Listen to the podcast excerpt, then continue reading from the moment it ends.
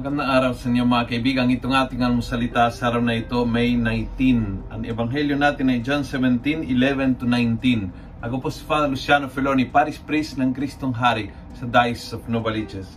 Sabi ni Jesus, I have sent them into the world as you sent me into the world.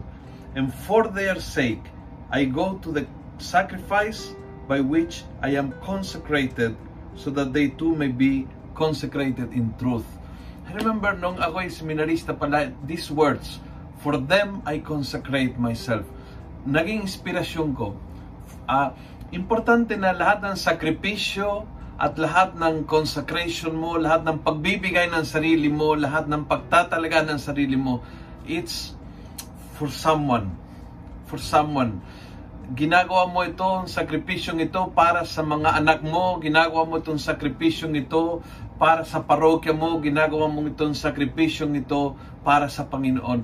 Mahalaga na may, may patutunguhan. Ang sakripisyo na walang patutunguhan ay nawawala ng silbi at nawawala ng lakas ng nagsasakripisyo.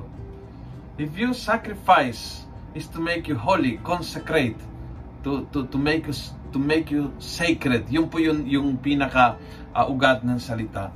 At ito ay ginagawa para sa iba.